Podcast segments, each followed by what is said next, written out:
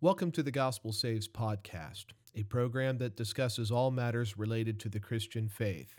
I'm Wade Stanley, an evangelist with the Church of Christ. Please visit thegospelsaves.me for blogs, videos, and Bible studies.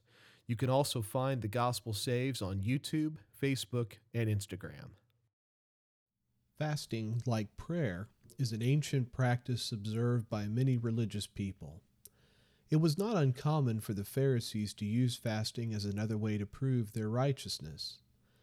Though he does not command fasting, Jesus regulates it by advising us to keep our fasts between ourselves and God. He also warns us about the dangers of materialism, encouraging us to instead lay up treasure in heaven, fixing our perspective and our priorities on what will last for eternity. On our last program, we left off in Matthew chapter 6, around verse number 14. We've been talking about what is commonly known as the Lord's Prayer, and in that prayer, Jesus gives us a blueprint for the various things we should include in our prayers. He talks about how we need to pray for our necessities. He talks of how we need to ask God to help us to overcome temptation and then he goes back in verses 14 and 15 and he emphasizes one point from that prayer. He says, For if you forgive men your trespasses, your heavenly Father will also forgive you. But if you do not forgive men their trespasses, neither will your Father forgive your trespasses. This is a very important idea that my forgiveness depends on my willingness to forgive other people. It's very easy to hold a grudge against someone, and that temptation is no different for the Christian than it is for anyone else. However, what does make it different for the Christian, and in reality for everyone, is if we want forgiveness from God, we have to be willing to forgive those who have sinned against us. Holding grudges, holding grievances against someone, has no place in the kingdom of God. And I know this is very challenging. I, I have my own personal struggles with this, as I know everyone who listens to this program in all likelihood does. We all understand how difficult it is to let go, especially when someone has offended us, has wounded us deeply. And yet we must remember that blessed are the merciful, for they shall be shown mercy.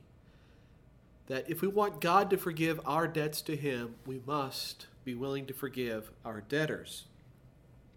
When we move into verse number 16, we see the, the third work that Jesus is talking about here in this sixth chapter. He opened up talking about charity, about uh, giving to those who have need, and not to make a show of this, not to try to draw attention to ourselves through generosity, but rather to do it quietly behind the scenes. He then moves to the subject of prayer. Don't pray out in public with the express intent of drawing attention to yourself, of making yourself appear to be more religious than the other person. The third work he's going to talk about is fasting.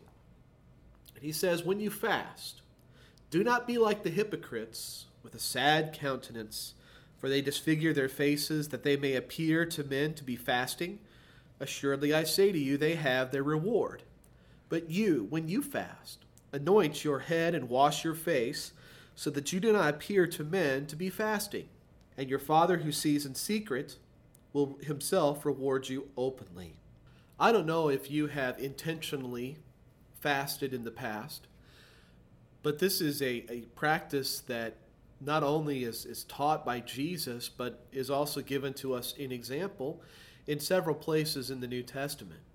If you think back to the temptation of Jesus, you might remember after he was baptized, he, he went out into the wilderness and spent 40 days fasting. He was without food and water. After 40 days of fasting, Satan comes to him and, and begins to tempt him. And what's the first thing that Satan tempts him with? Well, turn these stones into bread. That would have been a real temptation for Jesus because he had just spent 40 days without eating anything. So you might ask yourself, well, why did Jesus place himself in such a position? Well, fasting does seem to have a, a strengthening effect on the spirit, on the internal person. that that 40 days of fasting was intentional on Jesus' part. He knew that there was a time of trial, a time of testing that was coming. And in preparation for that time of trial, he kept himself from food. Now, there are other examples of fasting in the New Testament that we could look at. For instance, when Paul and Barnabas were appointing elders in the churches that they had first preached the gospel to in Galatia, this is in uh, Acts chapter 14, verse 23, Luke tells us So when they had appointed elders in every church and prayed with fasting, they commended them to the Lord in whom they had believed. Here's another example of fasting at work. And, and notice how fasting is paired with prayer. There seems to be a, a very tight connection between praying and fasting. That when someone chooses to give up a meal for a time, that associated with that or connected with that is also a time of prayer. Praying and fasting. So the fact that Jesus mentions these two things back to back isn't coincidental. There does seem to be a, a spiritual connection. If you're going to deprive yourself of food for a time, do so with prayer.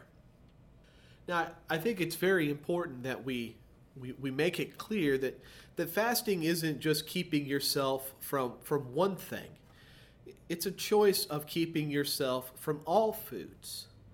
I know there are probably people here who have, have chosen for religious purposes to give up eating certain foods during certain times of the year. This is not the biblical concept of fasting. Fasting always carries with it a, a deprival of all foods that for a, a period of time we are not going to eat. So it's not just keeping yourself from one thing that you love very dearly, it's, it's a matter of keeping yourself from all food. And the whole purpose is for the spirit to, to master the body, to bring the body under control, if you will. And that's why praying goes right alongside with it. Jesus says when you fast, don't make it obvious to everyone who sees you. Don't go around and, and try to make people feel sorry for you. That, oh, look at me, I'm fasting. You can tell. Look at how sunken in my cheeks are. Look at how, how ashen my countenance appears. There were folks who apparently did so in Jesus' day, and Jesus found it to be quite distasteful. Don't appear to other people as if you're fasting. Rather, just appear normal.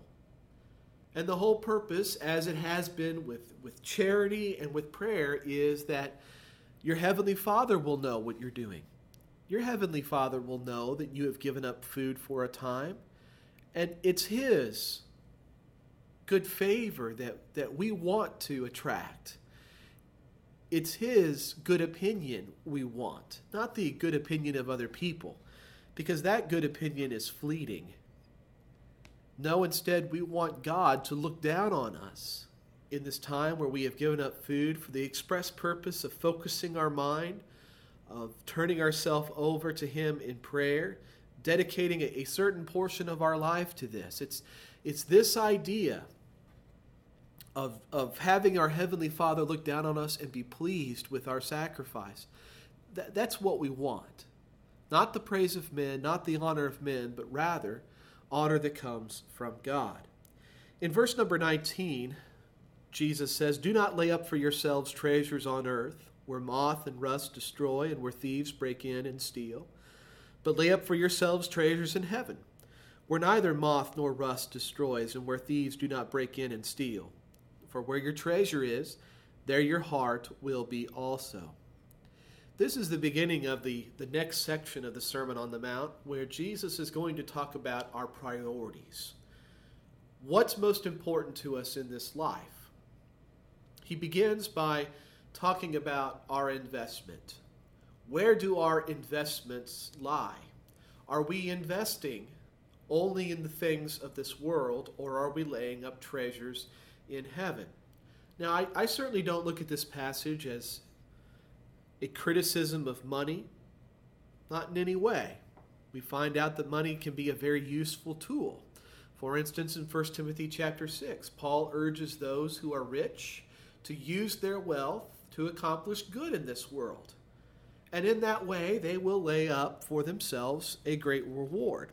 Let's just take a moment to turn over there because I think what Paul says in 1 Timothy 6 dovetails nicely with what Jesus is talking about here in uh, Matthew chapter 6. So in 1 Timothy 6, Paul says, beginning in verse number 17, Command those who are rich in this present age not to be haughty, nor to trust in uncertain riches, but in the living God, who gives us richly all things to enjoy. Let them do good, that they may be rich in good works, ready to give, willing to share, storing up for themselves a good foundation for the time to come, that they may lay hold on eternal life. Do you see the connection between the two? Paul says if you've got wealth in this world, put it to work. Use it to benefit the lives of others. And when you do so, when you are generous, when you fill your life with good works, you're laying up treasure in heaven.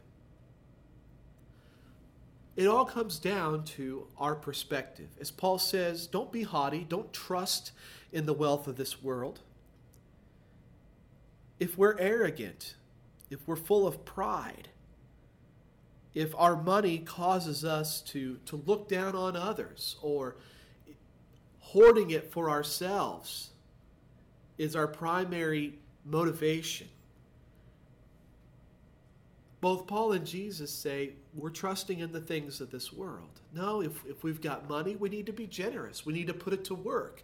There are people out there that need help. So don't just keep it for yourself, invest it in other people. As Jesus says here, moths come in and destroy clothing. Rust destroys money. Of course, in Jesus' day, they only used metal coins, right? Thieves come in and they steal. So if we trust in the things of this world, especially the wealth of this world, we're only looking to disappoint ourselves. Instead, we ought to focus our priorities on investing for eternity. That's where our priorities should lie. He says in verse 22 the lamp of the body is the eye. If therefore your eye is good, your whole body will be full of light. But if your eye is bad, your whole body will be full of darkness. If therefore the light that is in you is darkness, how great is that darkness. This might seem like a curious statement, but I think Jesus is just illustrating his point from the previous couple verses in a little different way. Verses 19 through 21, when he's talking about laying up our treasure, he's really talking about our perspective. Where are we looking? Are we looking toward the things of this world, or are we looking toward heaven? In verses 22 and 23, he's simply stating this in a different way. If our perspective is fixed on this world, our life is going to be filled with darkness. However, if our perspective is fixed on heavenly things, our life will be filled with light. My friends, it all comes down to our priorities. It all comes down to our attitude. It all comes down to what is the viewpoint that guides our life. Are we wanting to go to heaven? If that is our goal, then we need to make the things of this world of lesser importance. Thanks for listening to the Gospel Saves podcast. If you found this program useful, please visit thegospelsaves.me to find blogs, videos, and Bible studies. If you enjoyed the music on this podcast, please visit acapeldridge.com. You can also find Acapeldridge on Apple Music, Google Play, Spotify, YouTube, and Facebook. May God bless you as you seek to know His perfect will.